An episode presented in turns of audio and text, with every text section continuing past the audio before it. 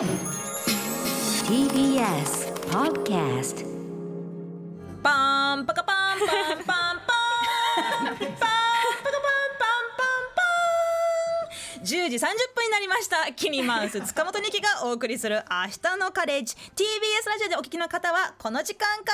らようこそ今日木曜のバディはこの方です環境アクティビストの黒部睦美です。はい。お願いします。今日これあの歌うの2回目だね私。はい、あの10時台の初めにも歌ってくださったんですけど、はい。ニキさんはここいつも聞こえないのに大音量で歌ってくださってます景気。づけなのよちょっとあこういや元気出ますよ。そうあ、はい。よよほんよかった 私のこの歌声でちょっとなんかあしんどくなったら嫌だないと思ったんでやいやいやいやいややる気出ます。はい。はい、えー、早速ですがここからですね明日の人生学部のゲストの方をご紹介しますオリコン1位獲得120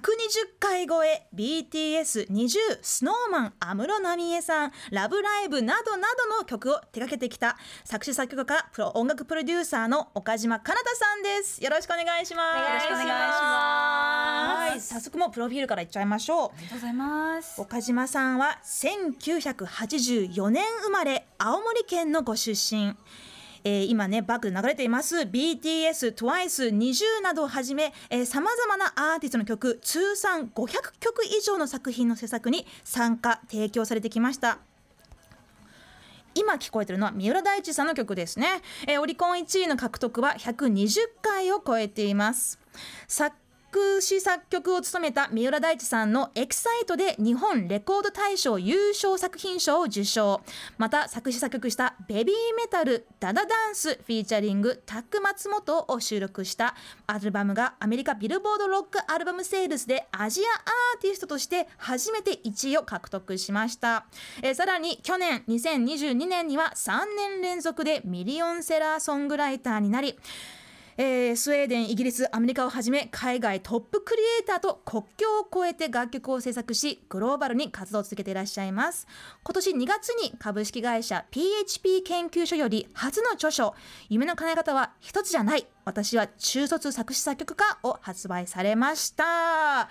というものすごいプロフィールの方ですけれど ありがとうございます。なんかすごいフルフルでご紹介いただいてありがとうございます。ご本も拝読しましてあありがとうございます。はい、すごくなんかあのーまあ10代のうちに読んでいたら私はなんかちょっとこの先の自分の人生とか進路になんか希望を持ってたのかなって想像しました。本当ですか？ありがとうございいやでもます。それこそ私は今ちょうどこう悩んでいる時期というか、はいい、や本当に自分だって消えちゃえばいいのになとか思う時も今でもめちゃくちゃありますし今進路どうしようって超思ってる時期なので、あー刺さりまくりでした。はいいや本当にでも本当にたくさんの音楽を通してねさまざまな人に、まあ、感動とか喜びとかをこう、まあ、間接的に与えてこられたと思いますけれど、岡島さんご自身は10代半ばの頃自分なんかもう消えた方がいい。人生早く終わってほしいとずっと思ってらっしゃってたっていう、そうですね。すごいネガティブな。もうめちゃくちゃ心の底からそう思っていて、はい。なんかもう本当よく自分で比喩していたのは本当にその世の中にとってのこう害虫みたいな,、えー。なんかゴキブリじゃないですけど、なんか本当そういう存在で私がいることでみんなをもう悲しい思いとか気持ち悪い思いをさせてしまっているって本当に心の底からそう思ってしまっていてだから早く神様は消してくれないかなみたいなことを、ん。そうですね。なんかその頃どんな音楽聴いてましたか？音楽何聴いてましたかね？なんかそんなに最初の頃って音楽に縁がない人生で本当に両親がドライブする時にかけるちょっとした当時流行っていた j p o p とかで、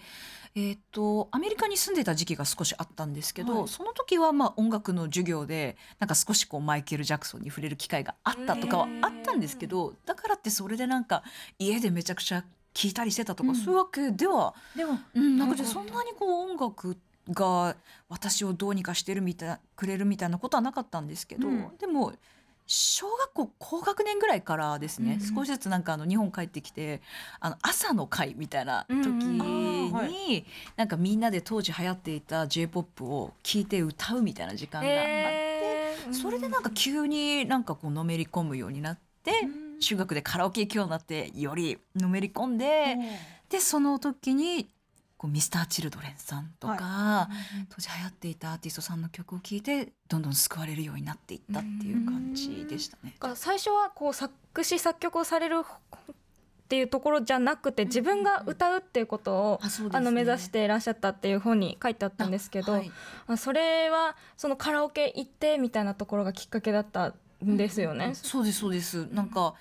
あんまりその褒められた経験みたいなのがあんまり小さい頃ない記憶だったんですけどなんか行ったらなんかこの音ちょっと上手くないみたいなことを言ってもらえてそれを鵜呑みにしてうん。えじゃあ頑張ってみようかなみたいな感じで音楽番組とかを貪るようにそれこそラジオとかをもうなんか全部こう流行りの曲がかかる番組とか聞いて、覚えて次のカラオケまでに練習しとくみたいなのを始めた感じでした。ね、じゃあそのぐらいから音楽ちょっとやりたいなとか。あそうですね。一気にのめり込んだ感じでした。うん。カラオケ楽しいから自分で曲を作るってかなりこう大きなねこう、うんまあ、ちょっとうん段差みたいなものがありますけれど、はい。ご自身でその10代の頃から作詞作曲もやっていらっしゃったんですか？そうですね。中学校3年生ぐらいから本格的に、最初はなんかこういう本当にプリントとかのはい。裏紙とかに、うん。なんかこうテストとか早く終わったらちょっと思いとか書いたりとか、へー。なんか当時の葛藤とかを書いてっていう言葉だけだったんですけどそれこそそのミスターチルドレンの桜井和寿さんがご自身で曲書かれてるっていうのにも感化されて、なんかちょっとメロディーとか鼻歌でつけてみようかなみたいな感じでちょっと書いてある言葉に少しメロディーつけて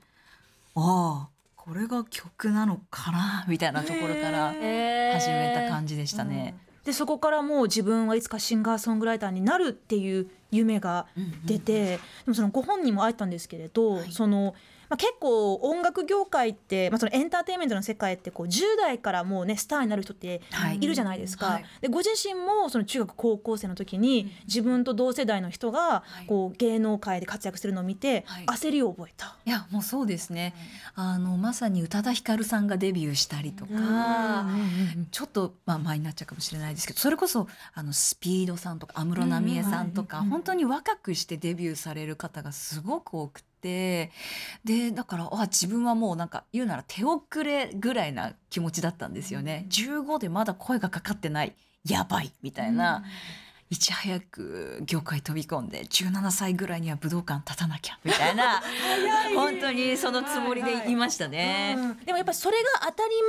前のようにこう思えてしまうものもありますよね。そうですね。のもう若いうちからそんなにこうんうんうんうビッグになる人見てると、あ、はい。こうなんないとうんもう遅すぎるんだあって。そうです。もうお話にならないんだなみたいな。うん。むしろそこにも引っかからないようだったらやめた方がいいやぐらいのなんか強がりで多分業界飛び込んだみたいなとこはあったかもしれなまあ、いです。そんな焦りをね中学時代から覚え始めた岡島さんは、まあ、あの本のタイトルにもなってますけれどもう中卒で音楽の道を歩み始めた、はい。そこも結構大きな決断ですよね。そうです高校行かずにもう音楽スクールに通うとうんうんうん。決断。そうですね。なんかもともとちょっと天の弱だったのもあっおてーなんかみんな勉強嫌だとか言うのになんで高校行くんだろうとか、うんなんか義務教育じゃないのに行く理由って何みたいなことを急になんか中学2年生ぐらいから考えるようになってしまってで私自身も中学校3年生の時にはもう音楽やりたいってすっごく強い気持ちを持っているのに数学とかやる意味ってあんのかなみたいなモードにだんだんなってしまって。まあ、みんな結構そういうねなんかこんなの覚えても意味ないじゃんって思ってるけど、でもまあ他に特にいやりたいことがないからってのもあるし、まあやっぱり高校は行かなきゃいけないよなってなんとなく思ってるとこもあるだろうし、なかなか岡島さんみたいにいや私は音楽やるんだってこうそのレールから自ら離れていくってこと、なかなか勇気がいたと思うんですけれど周りは反対とかはしなかったんですか？反対。まあとりあえずまあびっくりされたりとか、うん。惹かれたりみたいなうん。感じは多かったですね。で私自身も本来はあの高校に行きながらなんか夜とかにちょっと行けるなんかうん。ナイトスクールみたいなとかちょっとしたなんかお稽古事みたいなのにまずは行ければいいのかなとかも思ってたんですけどなんかそれを父に話したらなんかそんな気持ちで高校行くならお金がもったいないから行くなみたいな感じですごく怒られてえ？みたいな。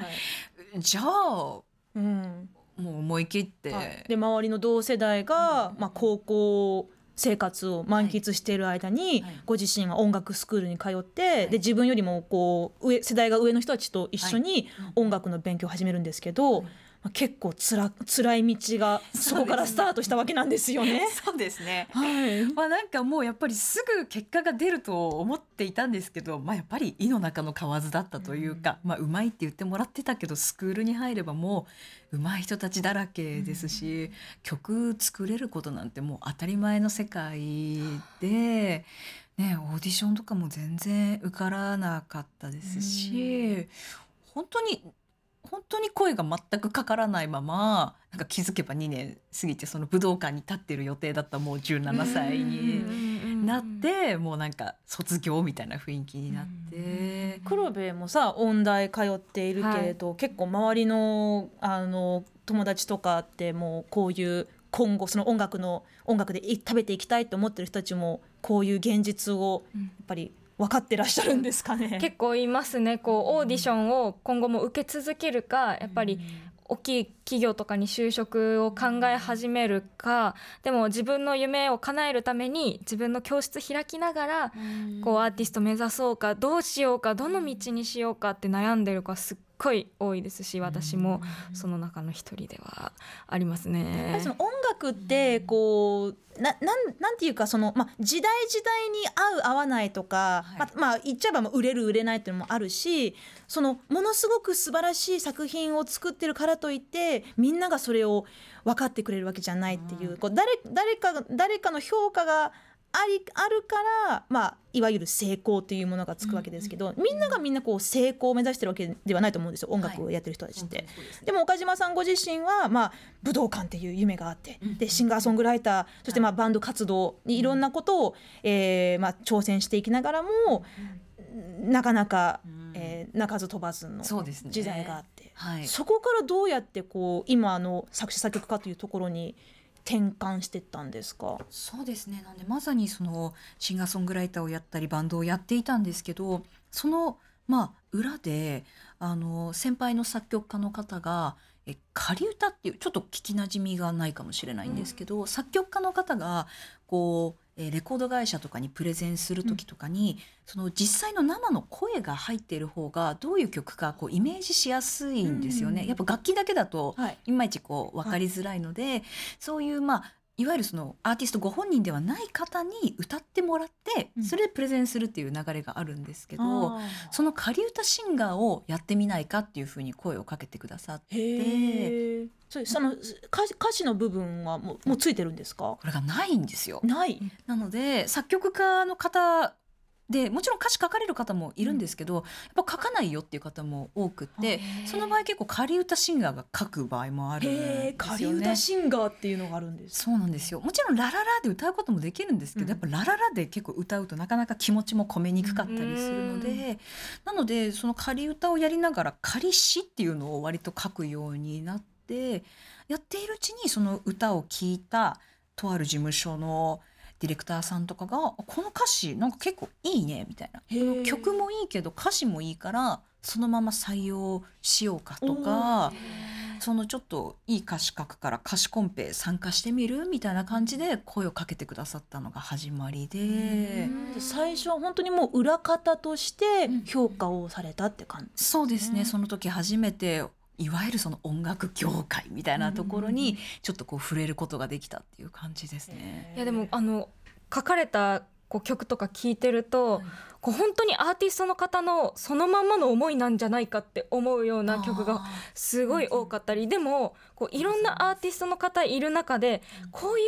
雰囲気のアーティストの方の気持ちも分かるのにこんなかっこいい曲も書いてるの？みたいなのがあってでもそういうのってその仮歌シンガーとかをされている中でこの曲ならこういう歌詞かなみたいなのの経験が生きたんですかね？あそうですね。多分その時に本当にたくさんの作曲家さんとかディレクターさんとお仕事する機会があって、本当にこうどういうふうにこう曲って採用されていくんだとかどんなふうにみんなこうなんて言うんでしょう絵地図を描いて、うん。そのなんかこうアーティストを売り出されているのかとか、なんか少しずつこう触れることができて今はだいぶそうですねその当時はなかなかアーティストさんとこう直接膝つけ合わせてお話しするとかは、まあできなかったですけど、うん。今はだいぶそのお話ししたりとかディレクターさんから丁寧にヒアリングできる時間とかもいただけることが増えてきたのでなるべくその方がアーティストさんがどういうことを考えてらっしゃるかとか、まあ、どういうことを伝えていきたいかみたいなことはもう結構聞いて書くようにはしてますね。やっぱりこう曲を聴く側の立場からするとねその、まあ、このシンガーさんがこの歌詞を書いたか書いてないかっていうことは、まあ、あまりチェックはしなくても、なんかこの人が歌ってる歌詞だからこの人の言葉なんだろうなっていう感じ方は結構する人多いと思うんですよ。はい。でもそういうのってこうやはり、まあ、作詞する方がそのアーティストさんのこう、まあうんまあ、性格とか、あのカラーとかねそういったものをちゃんとこういろいろ見てこの人のうん歌う言葉にこれが合うんじゃないかって。いろいろこうフィットさせている。で私がすごいなと思ったのはこう日本語の、まあ、日本人のアーティストだけじゃなくて k p o p とか、はい。あとあの洋楽英語の曲をねこう歌ってる方の歌詞の、えー日本語版も書いてらっしゃる、まあ、k p o p の数もすごいんですけれど私個人的にすごく好きなあのイギリスのあの本音っていうあの、ねはい。二人二人組のデュオがありまして、でそのあの2人のこの曲あの、えー Warm on a Cold Night っていう曲があるんですけどこれの日本語版もやつの子知らなくて、びっくりしたんですよ。もうあのサビのところ以外もうほ全部日本語になっててでそれをイギリス人のシンガーさんが歌ってるんですけど、こういうその外国語の曲を日本語に変えるっていうのもなかなか難しい作業なのかなと思ったんですが。そうですね。あのお話になるから多分わかると思うんですけど、英語のそのえっと、一つのその語感で言えるあの量と日本語の同じ量あの語感で言える量って結構圧倒的に違うじゃないですか。うんその例えば「I love you」だと「三つ I love you」の3あなたが好きですね、そうなんですよ。私はあなたを愛してますみたいな、はい。日本語にするとすごく長くなってしまうので、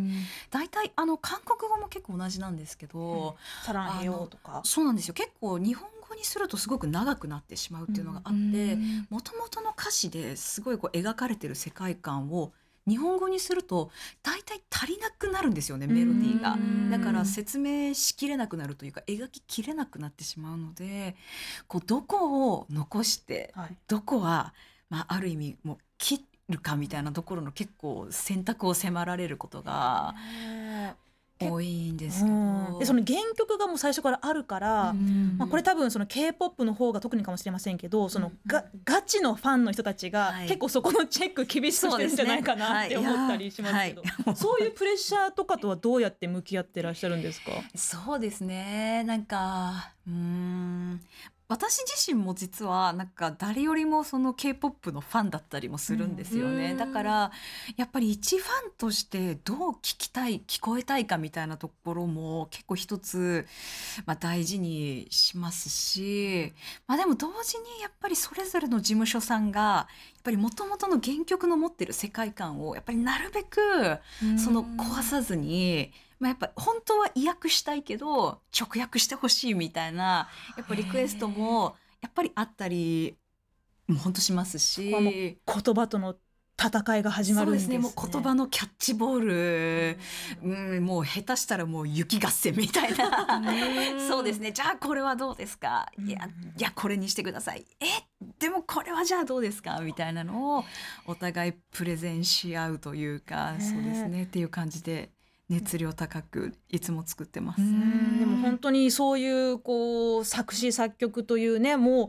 あのスイッチを押したらできるわけではないことをすごくこう長年やってこられたあの岡島さんのこれまでのオリコン1の獲得数120回以上というもうものすごい方なんですけれどこの岡島さんがお書きになった5本をね、えー今回3名の方にプレゼントありますので、ぜひこ,、えーこの先も聞いてください。えー今日のトークテーマは皆さんが大人になった、えー皆さんが10代の自分にかけたい言葉というものを紹介していきますのでね岡島さんご自身も10代の自分にかけたかったこんな言葉についていろいろ語っていらっしゃいますけれど、えー皆さんいかがですか、えー、ツイッターはカタカナで「ハッシュタグ明日のカレッジ」をつけてメールはローマ字で「アシーターのアットマーク TBS.CO.JP」公式の LINE アカウントでもお待ちしております。TBS ラジオからお送りしている明日のカレッジキニマンス塚本二希とバディの黒部睦美がお届けしています。はい引き続き今日のゲスト作詞作曲家で音楽プロデューサーの岡島かなたさんです。よろしくお願いします。よろしくお願いします。はいでも今回のねあの岡島さんが出された5本ですけれどすごくあのなんでしょうこう読ませるというか私もねこうまあ中学高校の頃音楽すごい好きでで本当になんかこう私も音楽とか作曲とかやってみたいなって思ってた時期も実はあったんですけれど、へーでもですね。多分無理って何の根拠もなく諦めてたわけなんですよ。はい。でこのあの岡島さんの5本って別に音楽の道を進んで進もうと思ってなななくても、なんかこう自分に自信がないとか、すぐにこう諦めてしまうとかあの自分なんて価値がないと思ってるようなそんな、まあ、10代とかね、はい。20代の人に届いたらいいなと思うと同時にね。さっきもお話言ってたあの17歳で武道館デビューできないともう意味がないみたいなことをね思ってたように、うんそんなことはないわけ。うん。別にこう30代40代でねこうデビューする、うんね、方だっていらっしゃいますいしもう長いもう人生長いですからね今の時代。ね、つい最近もね 50, 50代で初めてあのアカデミー賞を受賞したね、あの役者さんとかだっていたわけで、もう30年間中飛ばせたのにっていう。なんかそんな感じでこう諦めない夢について岡島さんがこう本を通して出したかったことってどんなことですか？そうですね。なんかまあ私が結構この本の中で触れているのはその自分のその環境でしたりとか、その場所をこう変えることによって花開くことがあるっていうことを結構書かせていただいていて私も実はその音楽っていうものの中で例えばまずはシンガーソングライターその次はバンドで、えっとレコードショップいわゆる CD 屋さんでアルバイトをしながらバイヤーをしていたりとか。なんかそれこそラジオも大好きだったので、うん。DJ をやらせていただいたりとか、あとちょっとその、えっと、ディレクターさん的なことをやったりとかいろんなことを実は音楽というそのものを通じていろんな職業というかいろんなことをやってみた中で、この作詞作曲っていうものが一番みんなにこう喜んでいただけたんですよね。なんかどれもすごく楽しくて、うん。それぞれやりがいはあったんですけどなんか作詞作曲をした時にすごくみんなが「あすごくいいね」って言ってくれたり「また書いてほしいまたやってほしい」って言ってもらえてかつ私もそれを毎日続けていくことが全然苦じゃなかったんうんですよ。うんやっぱりなんかあの歌も実はすごく未だに好きでそれこそその今も自分が作曲する時にあの自分でレコーディングもして未だに歌ってはいるんですけど舞台に立つこととかは正直楽しかったんですけど同時に何とも言えない孤独感とか終わった後に結構塞ぎ込んじゃうこともあったりとかして、今思えばすごく向いていたかっていうとそんなに向いてなかったかもしれない。どこかちょっと無理をしてしまってた。そうだったんですよね、なんかこうちょっとこうやっぱり結構精神的にチキンな部分があったりとか、すごくこう気にしいだったりして、うん。なんか自分のダメな部分ばっかり毎回気になっちゃってなんか自分で自分を毎回傷つけに行くような感覚がすなんかステージに上がることであったりしたのででも作詞作曲だとあんまりそれがないんですよね、うん。だからなんかやっぱりやっとこう時間はかかったんですけど自分がこう呼吸するように楽しめるものに出会えてかつ偶然それをとても皆さんに喜んでもらえるものだったっていうすごく回り道したんですけどやっとそこに出会えたっていうのがあったので、なんかもしこう夢っていうものが例えばその一つ目の夢がまず思い描いたものがダメだったとしてもやり方だったり環境だったりとかを変えることによって何かしらこう叶う方法があるんじゃないかなっていうそのことを結構本の中でも書かせていただいてます。今日のテーマにもなってますけどこの本の中にも中高生の方にご質問されてるじゃないですか、ではい。その中に学生のうちにやっておいた方がいいことありますかっていうのやっておきたかったことありますかっていうので心が震える体験はたくさんしておいた方がいいっていうの書かれてい。て、私なんか今ちょうどこう道を外れたりとか自分の本当にやりたいことやるのが怖かったりとか、なんか他の刺激をもうもらうことも怖くなっって塞ぎ込んじゃったりとかすることあったんですけど今のお話聞いてやっぱりそういうところにこれからの道のヒントがあるのかもしれないと思ったらちょっと探求心とか捨てずに頑張りたいなって思いました。ね、そんなちょっと今、まあ、今後の、えー生き方についてね、まあ、迷いを感じてる人、一筋の光を感じたいこの話で感じたと思った方はぜひですね岡島さんのご本「夢の叶え方は一つじゃない私は中卒作詞作曲家」をチェックしてみてください。えこちらえ紙とそして電子書籍バージョンでもね、はい販売されています。はいえそして今夜は3名様にこちらのご本をプレゼントしていますので、えー明日のカレッジ公式ツイッターをフォローそしてリツイートしていただくか今日の感想をこえー明日のカレッジのメールアドレスに住所氏名忘れなく送ってください。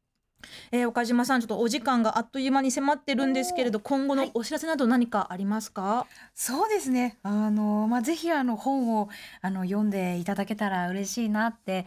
思うのと、まあそうですね。とあの割と定期的にあのいろんな、えーアーティストさん作品あうんの携わらせていただいているので、あの各種 SNS ツイッターでしたりインスタグラムやってますのでえぜひ岡島かなたもしくは英語の、えー、かなた岡島で、えー検索していただければ出てくると思いますので、よろしければぜひフォローいただけたら嬉しいです。ね、もう音楽一つの曲を作るためにたくさんの人たちがそこの黒子として関わってるってことをするとね、もっと音楽の楽しみ方が広がりそうですね。明日のカレッジは TBS ラジオから平日22時から放送中。月曜から木曜は私キニマンス塚本二希が、金曜日はライターの武田砂鉄さんが担当しています。ぜひお聞きください。